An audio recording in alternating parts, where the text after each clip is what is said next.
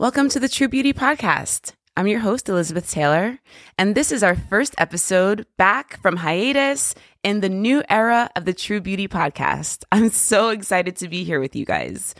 I'm honestly so excited that it has taken me way longer to record this episode than I thought that it would because I have been just driving myself crazy.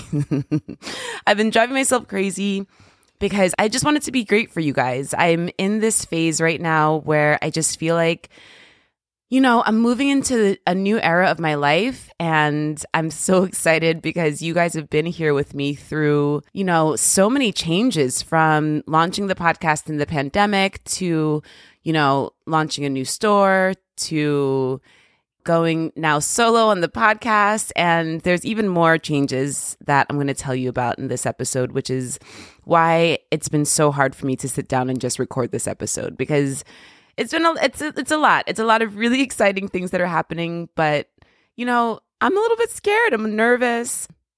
But I'm excited. I'm so excited. I'm so excited that every time I talk about this, I begin to cry. And that's how I know these days that I'm speaking my truth because, like, I just can't hold back my emotions in the best possible way. So, before we jump in, if you find value in my show, please do me a favor and leave me a five star review on Apple Podcasts. You know that I love you, beauty baddies. And my biggest goal is to continue to grow this community. Weirdly enough, a five star review is a way to make that happen.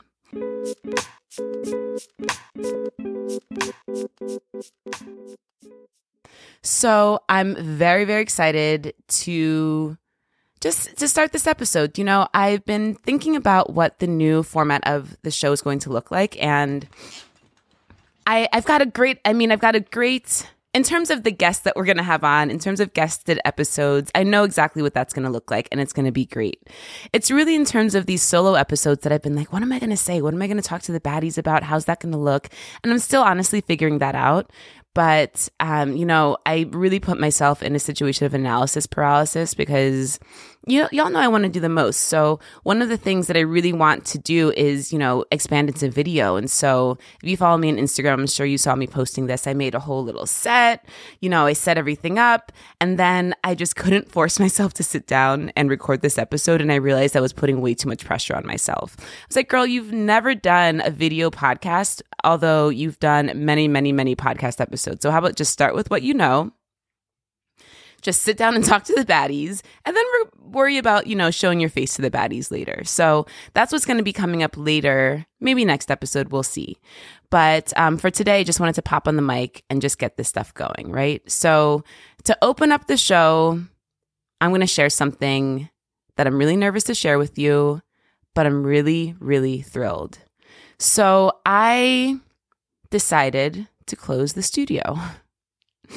which I've had for the past 10 years and which has been such a huge part of my life and has been such a huge part of my mission. I'm getting emotional saying this because, you know, I love serving my community.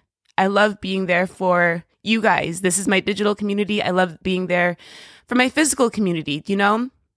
I know that there aren't a lot of places for women of color to go and feel comfortable and know that there was a space that was built for them, to know that they're being taken care of by somebody who loves them for them and who has the knowledge to, you know, to help with our very real and very specific different needs, whether that's because our skin is melanated, whether that's because we whatever it is, have never felt seen before. Like I just love to be there for my community. And so that's why it was so difficult for me to make this decision. And that's why I've held on to the studio for so long. And why I've tried so long to just make it work, you know, make make the money make sense, which it never has. But I I just love what I do so much that I didn't care that I wasn't really making like the monetary progress that I wanted to make, right?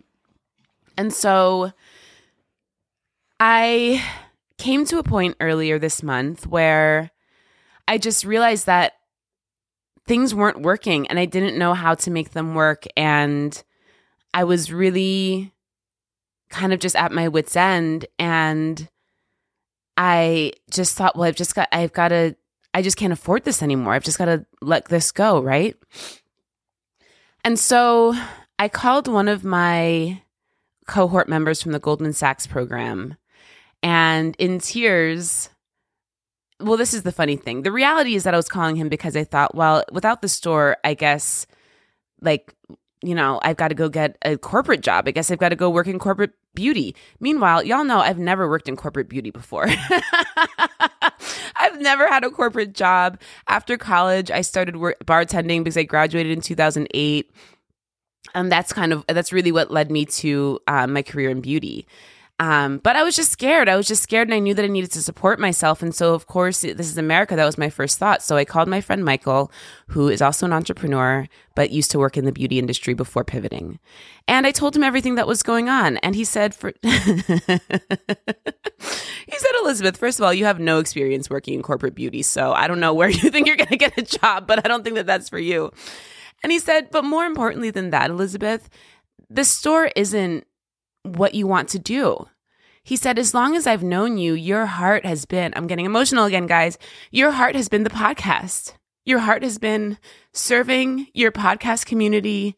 And what you really want to do is to make, you know, a brand for them, to make a product line, to make an e commerce site. That's what your goal has always been. And I realized he was right. I spent, I never even told you guys this, which is that's on me. That's on me because, you know, I think part of me thought that the dream was too big.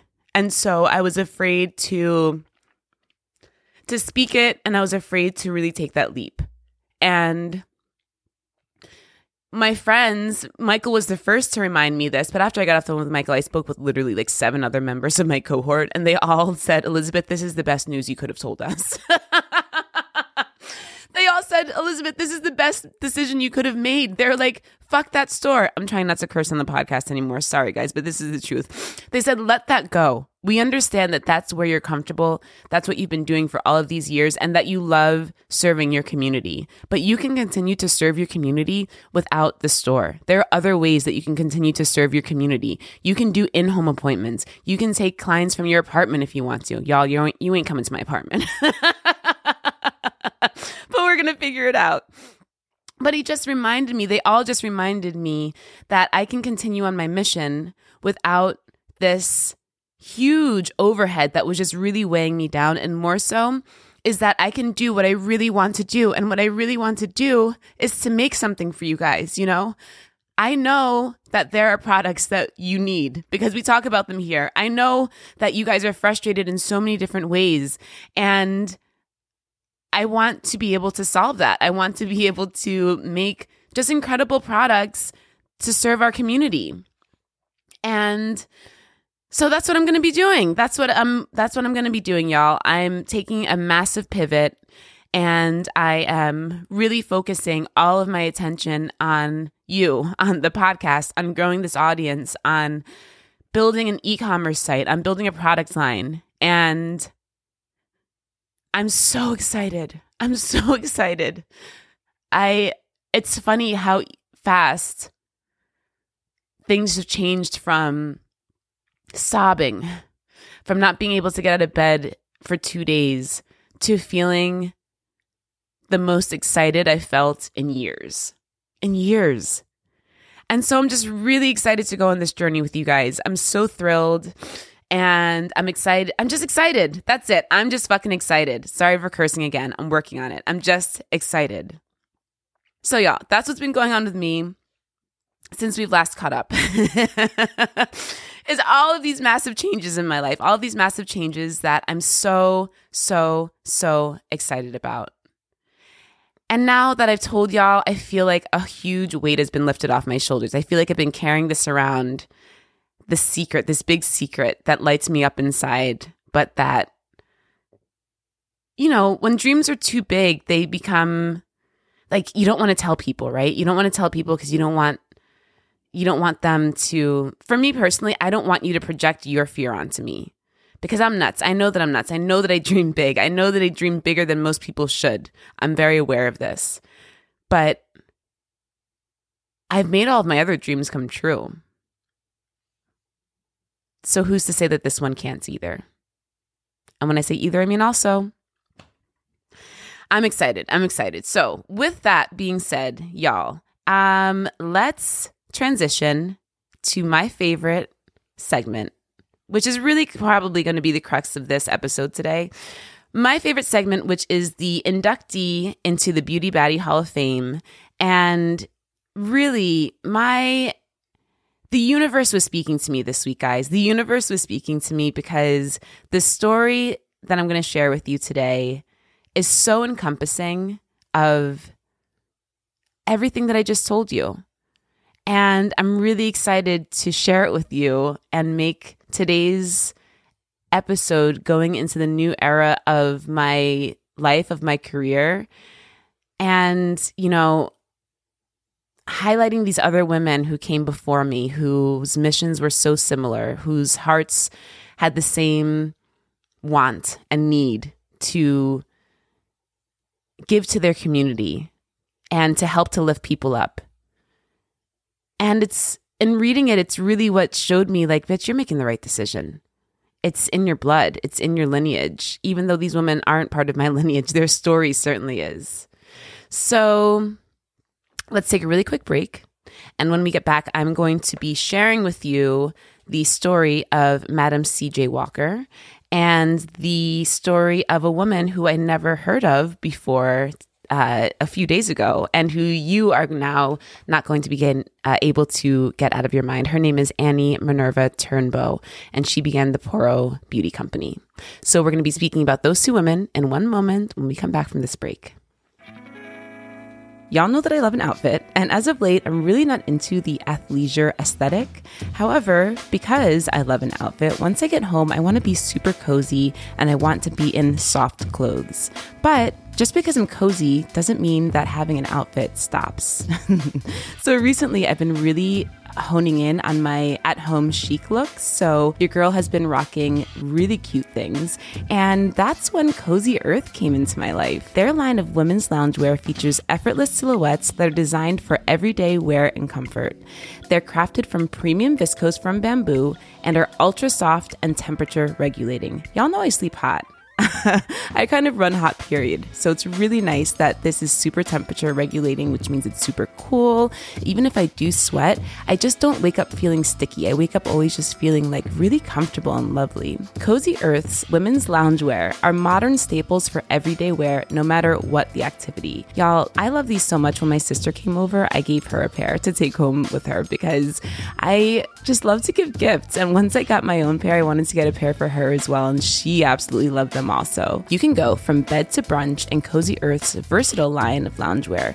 It's comfortable, flattering, and luxurious. I would change your outfit so you're not like going straight from bed to brunch, but you can have different outfits all from Cozy Earth, and nobody would even know that they're secretly your soft pants that you wear at home. This is a great go to style for everyday wear, and because it's made from the world's softest viscose from bamboo, it makes a great Mother's Day gift. Mother's Day is just around the corner, y'all. So if you are little bit late and need to grab something for all of the moms in your life, definitely grab something. I know there's lots of aunties that are listening that are like, oh, my sister, my brother, my sister in law.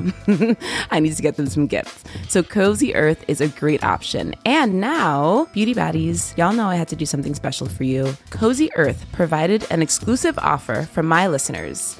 Get 35% off site wide when you use the code TrueBeauty at cozyearth.com. That's cozyearth.com and use the code TrueBeauty to get 35% off site wide.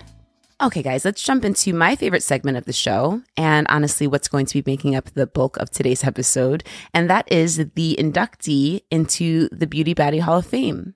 So, in this segment, we pay homage to some of our favorite heroes of past and present, and teach the Beauty Baddie community about who they are and why they're being inducted. And so today, we are inducting into the Beauty Baddie Almanac two women.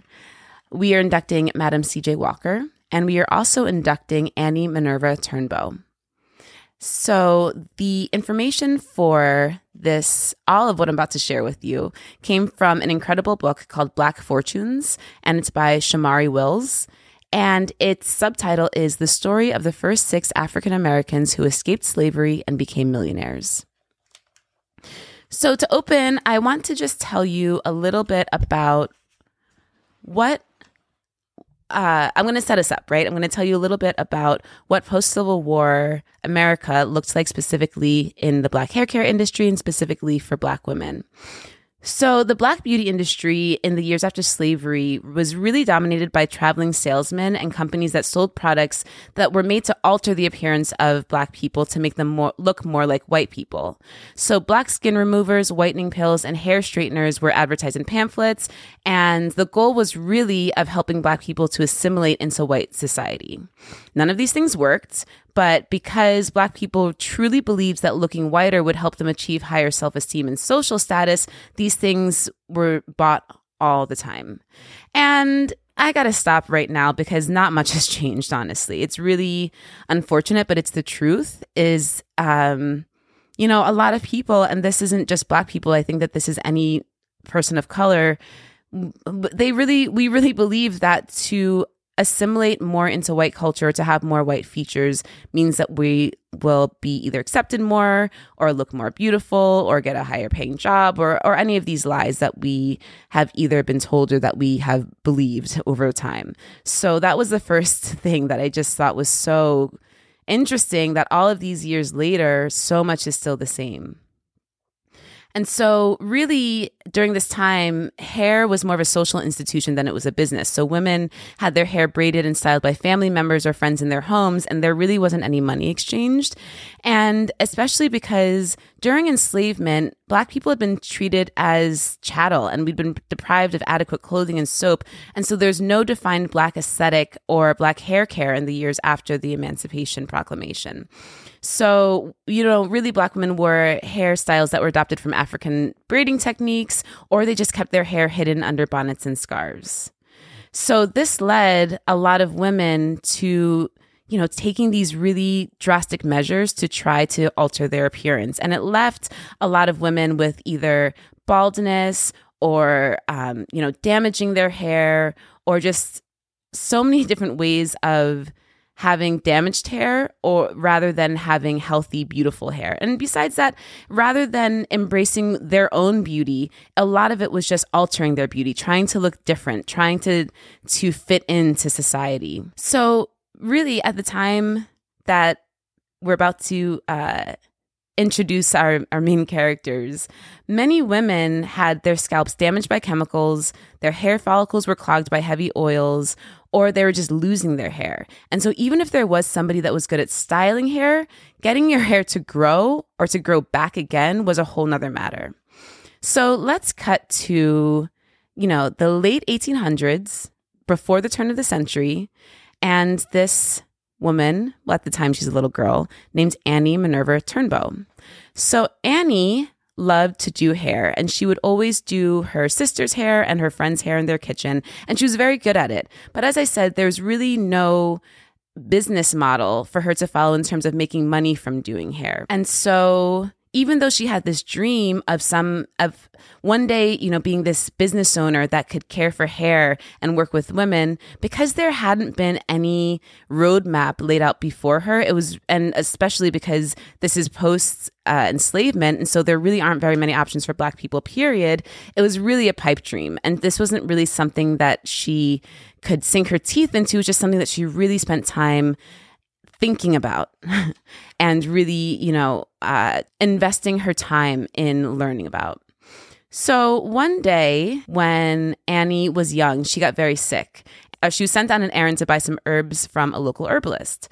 And it was in meeting this herbalist that she started to learn about the medicinal powers of herbs. And so I can't not say that if you haven't listened to our series on hippie shit, you definitely have to go and check it out because we did a whole series on sort of the beginning of the beauty industry and where all of these incredible products come from, right? And it comes, the original medicine was from herbs. It was from herbs and roots and um, clays and minerals and all these things. So we have some great episodes regarding that. But back to Annie. So Annie met an herbalist, and while she was there, she was started to look through her apothecary, and she was looking at all the different jars, and she she asked her if she had anything to grow back hair, and she said, "I got lots of things to grow back hair, girl." So she made her a little concoction, and she sent her home with it. And when she went home, she had a friend who unfortunately had recently burned her hair off trying to use a hair straightener. And so she had all these bald patches all over her head. And she asked if she could use this uh, elixir to see if she could heal her hair. And so within a few days, her skin started to heal. And then within a few weeks, her hair started to grow back. So from then on, Annie became sort of obsessed with this idea of growing back hair and alchemy and herbalism. And so throughout her childhood, she started to read anything that she could about chemistry, biology, hygiene, and she would start to learn about hair. She would try you know, different ointments on stray cats and that she would find that had mange and see that their hair would start to grow back. She would go to pharmacies and buy um, you know, creams and add the elixirs to those creams and then learn how to actually make the creams so that then she could make her whole products from beginning to end. And so she worked on this for 10 years and she worked on different women after she found out that it worked on cats. so she began to find all the different women who had their hair burned by hair straighteners or by chemicals or, you know, clogged follicles. And she started to teach them about washing their hair and about taking care of their hair.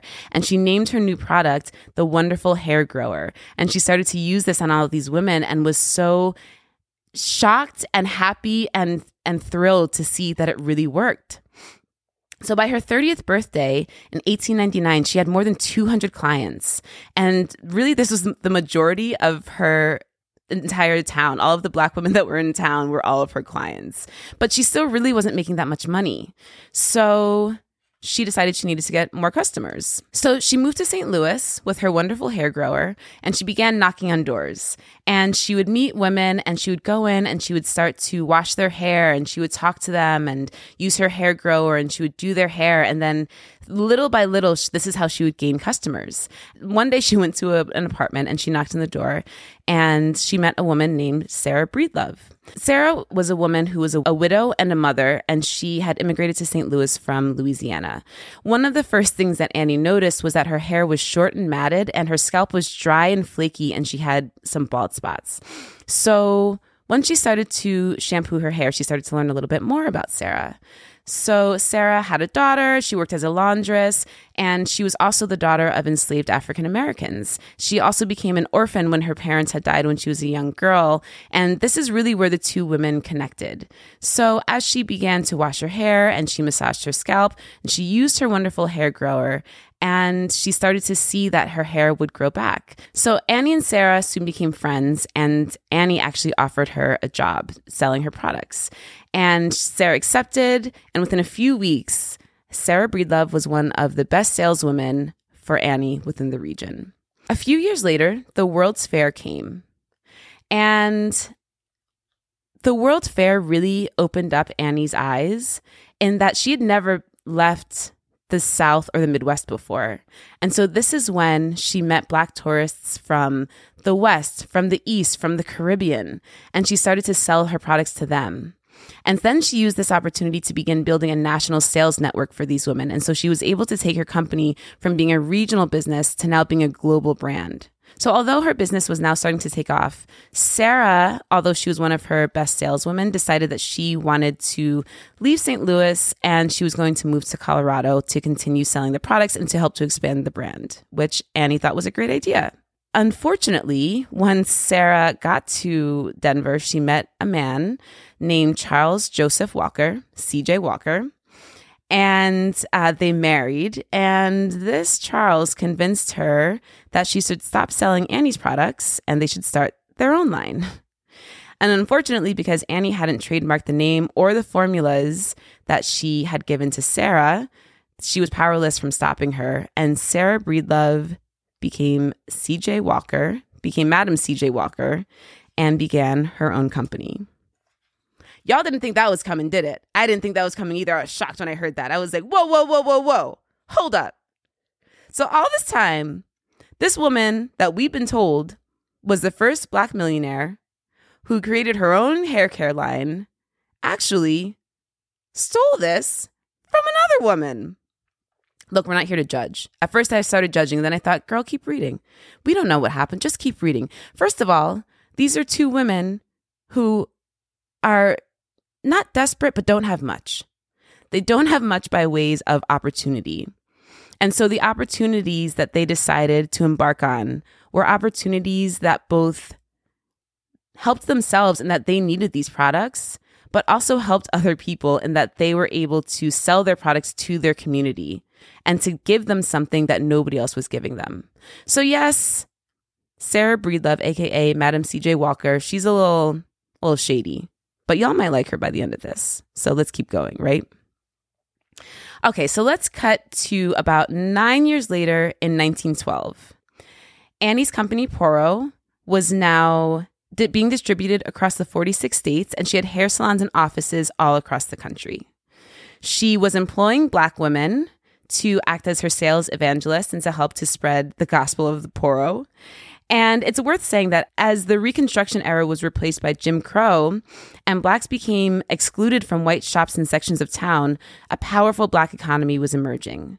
So, because they were excluded from white institutions, black people sought out black owned businesses and built all black communities to spend their money. So, Annie, uh, you know, working with this great new influx of uh, the black economy, was able to open Poro College, which was a training center for hairstylists. She built a sales force of thousands and she franchised hundreds of beauty shops. By 1914, Annie was worth between 1.5 and 3 million dollars, which is in today's money between 36.4 million and 72.8 million dollars. Oh my god, Annie, you are a baddie. She was the head of a business empire and she had more than 4,000 agents in 46 states, as well as Jamaica, Trinidad, Cuba, West Africa, and the Philippines. She lived in a mansion managed by two maids. Her home had 26 rooms, and she had headquarters that would span nearly an entire two acre block of St. Louis, and it employed more than 200 people. The building was a large four story recti- rectangular brick building, and inside was a college, meeting rooms, a dining hall, and a dormitory. And it also included a factory where Poro, Poro products were made, a greenhouse where the herbs for the products and the vegetables and fruits for the dining hall would be grown. Wow, I love this. I love this story because Annie she just did it. She did all the things that we've spoken about on this show. Like this reminds me of Caress of when she was saying that she built her factory and she had her own um, recycling plants in there. It reminds me so much of my friend Charnay, who has his own barber barber academy. It just reminds me so much of all of these people that I've met over the years that are following in the footsteps of these awesome women. So that's Annie. Annie is a baddie. A baddie. let's jump back to Madam CJ Walker. Let's feel, let's uh, see how she's doing, right?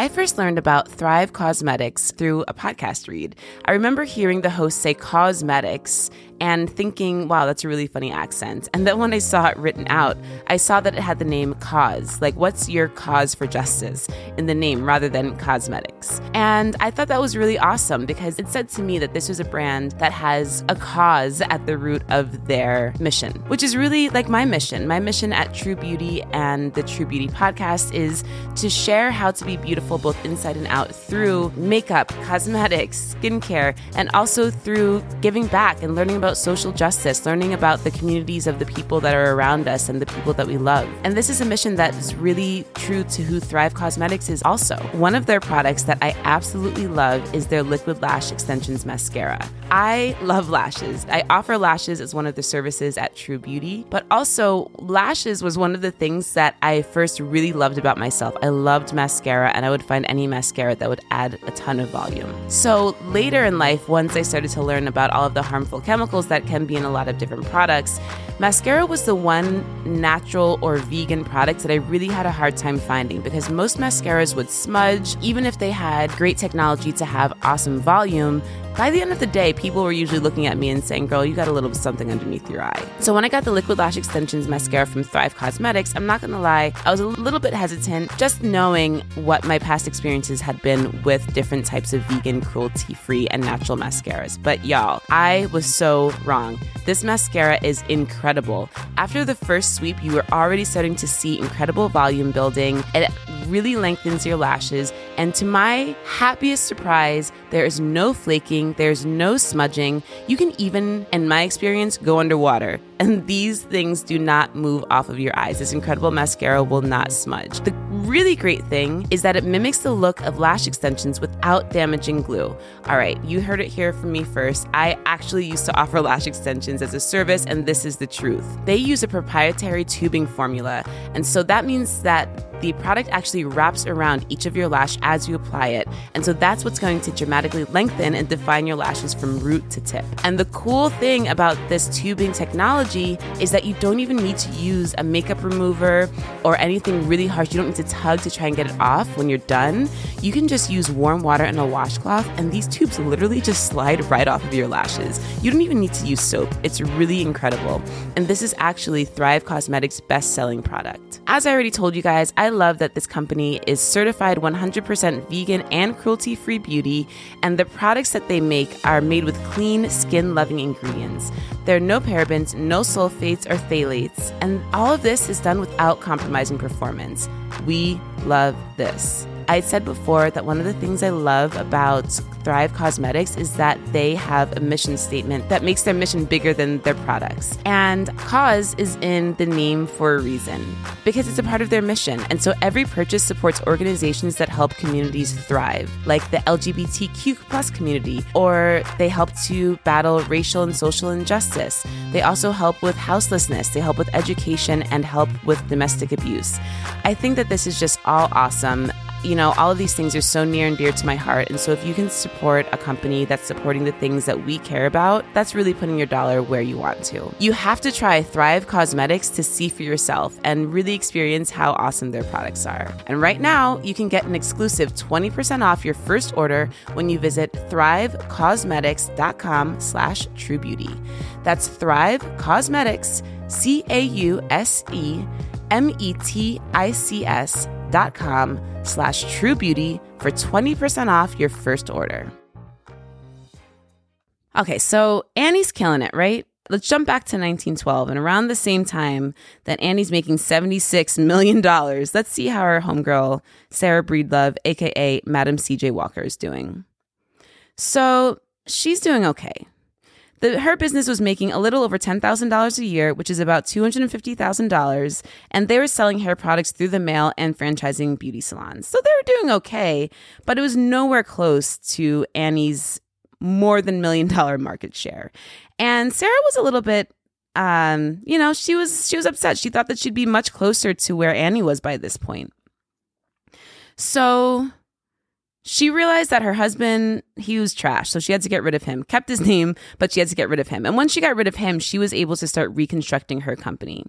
And so once she got her hands into the books and really saw what she was working with she realized that there really wasn't a way for her to catch up with annie and she had to think about it in a different way especially because she really hadn't even come up with her own idea. I mean she had stolen annie's formula and was just knocking her off quite honestly. She was the pepsi to annie's coke right?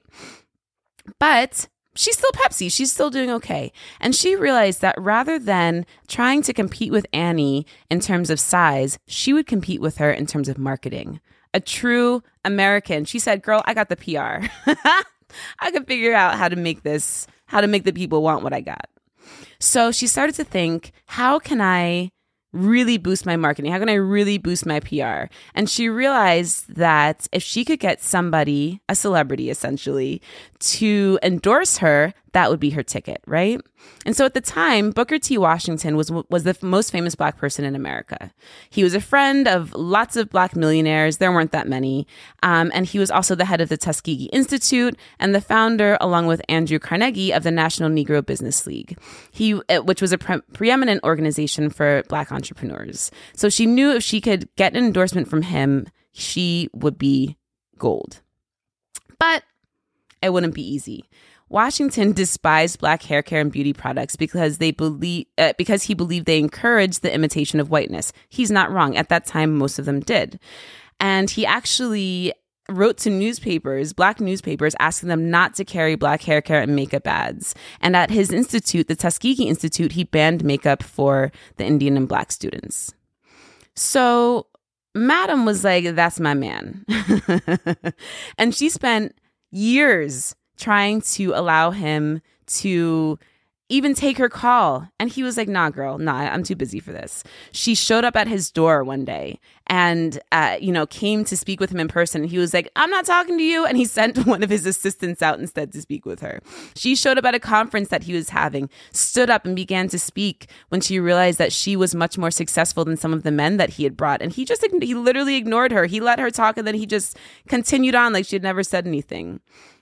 And so at this point, Madam was feeling a little, she was feeling despondent. You know, she was doing okay. She wasn't, you know, making $80 million like our girl Annie, but especially for a black woman, she was doing well. She owned property. She had, you know, her own business. She had a boarding house. And so she just decided, you know what? I'm just going to start spending my money. She's like, people don't want to respect me, but that's fine. I got some money. I'm going to start to spend it. so really, one of her reasons for spending this money was because she wanted to cement herself as a member of the Black elite. So in 1912, she purchased a brownstone uh, townhouse in Harlem. After that, she continued to spend and bought a Cole touring car, which was the top luxury vehicle on the market. Her daughter, who um, the madam was grooming to take over her business, one day spent thousands of dollars on pearls, gold, and clothing. And meanwhile, her business manager was like, You got to stop. I don't know what you're doing. The money's coming in, but you're spending it faster than it can come in. And she just thought, You know what? whatever. So, Madam's new lavish lifestyle really ate away at her profits, but it also raised her profile. So, even though she wasn't the first rich African American, she was the first brazenly wealthy and openly black African American, which is a different story.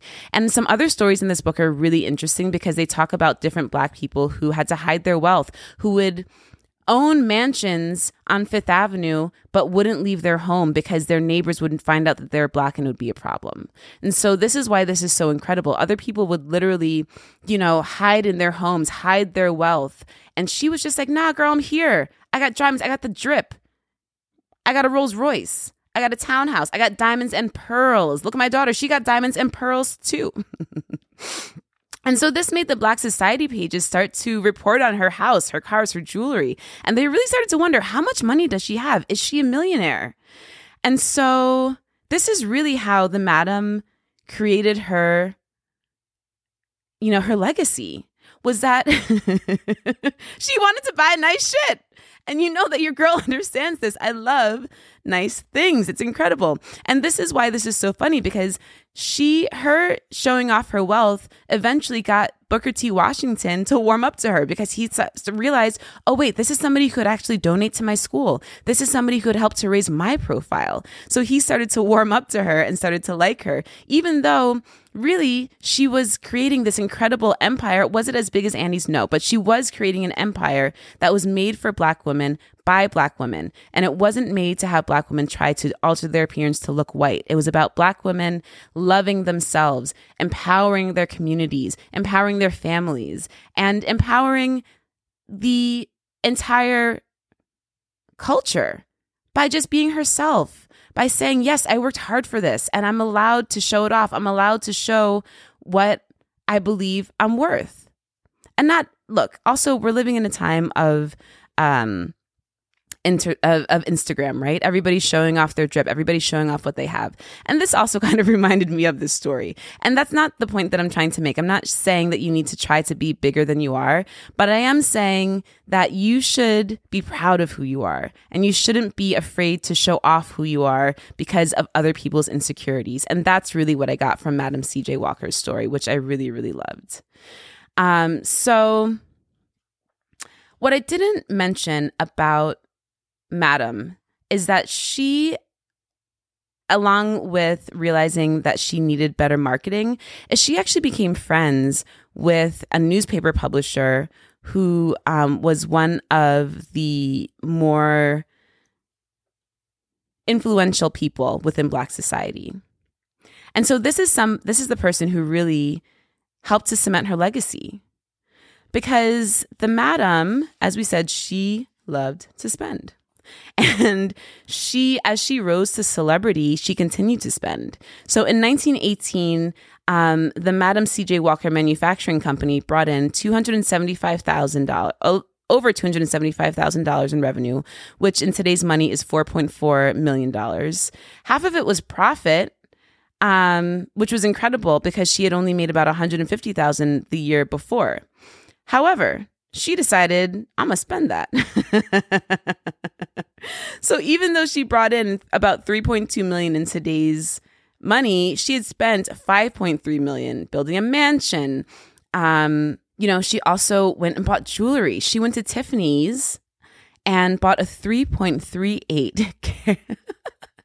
she bought a 3.38 carat solitaire diamond set in platinum, surrounded by 66 tiny diamonds and matching earrings. I can't even imagine today in 2023 what that looks like. Imagine in 1912, a black woman walking into Tiffany. I'm getting emotional just saying this. Walking into Tiffany's and being like, "Give me what give me what you got." and I can't even imagine what that must have felt like for her and like what the people were thinking looking at her just like it's just so brazen. It's so brazen for her to do that. And she didn't care that it ate up all her profits for that month which it did. She just wanted to spoil herself. And the unfortunate thing with all of this is that she didn't look after her health. And she developed hypertension and she lived with that for years but the strain of it really started to deteriorate her health and four months after buying that bangin set of uh, that bangin diamond, excuse me, and just after moving into her beautiful mansion that she had just built, she collapsed on her parlor floor and shortly later died of kidney failure. And so, even though she had all of these beautiful, luxurious things the cars, the diamonds, the house at the time of her death, she had a net worth of just over half a million dollars, which really doesn't even make her a millionaire. But I told you she had a friend.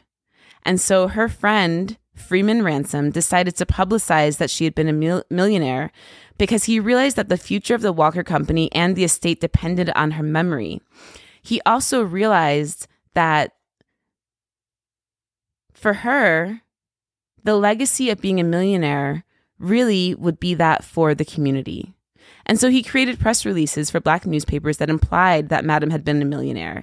And the tactic worked. And that's how the legend began to be reported as a fact that she was the first black millionaire. Under his direction, according to him, the company brought in a million dollars in a two year span from 1919 to 1920.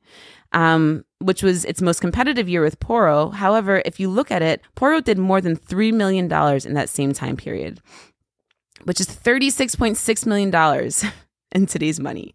So at the time Walker died, she had, you know, a little less than a million dollars. Her friend fudged the numbers a little bit, said that it actually brought in $2 million. But in reality, the real, uh, I'm not going to say winner, there's no winners or losers. The woman who truly created the black hair industry and truly was a millionaire brought in twice as much that as her. And so this story to me was so interesting because there's so much here. There's so much in this story. There's so much about building things for the community, about following your heart, about being true to yourself, about taking risks when it seems like you're crazy, about seeing a niche market, about seeing something that people want, but the people who really are in power right now are refusing to see, they're refusing to make for whatever reason. It's about using words to build your image. It's about using friends, having friends that see what you're trying to make. I'm getting emotional, you guys, because I love this story. It's about friends who see what you're trying to make and want to help you and want to help to raise you up because they see what you're doing is bigger than just you. It's for the community. I just loved learning about this. I loved learning about this story. And this started because I was like, like I said, I just wanted to induct somebody into the Beauty Baddie Hall of Fame. And I thought, well, Madam CJ Walker, I don't know a lot about her, but I have this picture of her hanging in my studio. And what I got was this incredible story of fortitude and innovation and a love of a community and a love of self and a willingness to make something for others. And the result of making something for others is prosperity. You know, more than more than either of these women I think ever really thought that they could ever have. And no, prosperity isn't the only thing that's important, but we live in a capitalist society. It don't it, it doesn't hurt. it doesn't hurt. And in fact, it's what it takes to make change. Unfortunately, it takes money in this country to make great change. But we saw that they were able to do it. And now, here, over a hundred years later, we're telling their story. And here I am trying to follow in these women's footsteps. So, with that being said, I can't believe I'm crying on this episode, y'all. You have listened to me for a long time, and I've never cried this much on this episode, on an episode. But Annie Turnbo, Sarah Breedlove slash Madam CJ Walker, welcome to the Beauty Baddie Almanac. Welcome to the Beauty Baddie Hall of Fame thanks for everything that y- y'all did. You guys are fucking true beauty baddies, true, the truest beauty baddies. Oh, God, guys. What did you think of that? What did you think? I know that this was a, an episode that was definitely different than usual, but I just wanted to begin the new era this way. I wanted to begin the new era sharing something with you that really inspired me and really opened my heart to make me realize that this is truly the right path for me. There's no place else that I would want to be. There's no place else that I should be. But here with you, slinging beauty, preaching beauty, sharing stories, and having laughs. That's it. That's it, guys. I love you so much. So, with that, we have some incredible episodes that are coming up. We have Stephen Ray Morris is going to be here very soon to do a guest episode with me. We have the incredible Sally Olivia Kim from Crush Tonic, who made the incredible collagen that we talk about. We're going to be having an incredible episode about supplements with her. We have the incredible Roberta coming back. We're going to have some fun episodes with her as my guest co host. I have a lot of really great guests that are going to be coming to teach y'all about everything that you want to know, everything that I want to know. I'm working really hard to get some big name guests, big, big people to come. Y'all are going to be excited. I'm excited. Can you tell I'm excited? I went from crying to like laughing. I went all over the emotional landscape with y'all today. this is how excited I am for the next era of the True Beauty Brooklyn podcast. So that's what's upcoming. Y'all can DM or email me your listener letters and your beauty baddie moments of the week, or you can send me some suggestions of some beauty baddies that you would like to nominate into the Beauty Baddie Hall of Fame. You can send all of that to me on Instagram at the True Beauty Podcast or at truebeautypodcast at gmail.com. On Instagram, I'm at the Brown Elizabeth Taylor. And usually I say, oh, you can still make a virtual appointment with me. Y'all can't make an in person appointment with me, but you can make a virtual appointment with me at truebeautybrooklyn.com. And that is it. I will see you all next week. Bye. Seeking the truth never gets old. Introducing June's Journey, the free to play mobile game that will immerse you in a thrilling murder mystery. Join June Parker as she uncovers hidden objects and clues to solve her sister's death in a beautifully illustrated world set in the roaring 20s. With new chapters added every week, the excitement never ends. Download June's Journey now on your Android or iOS device or play on PC through Facebook Games.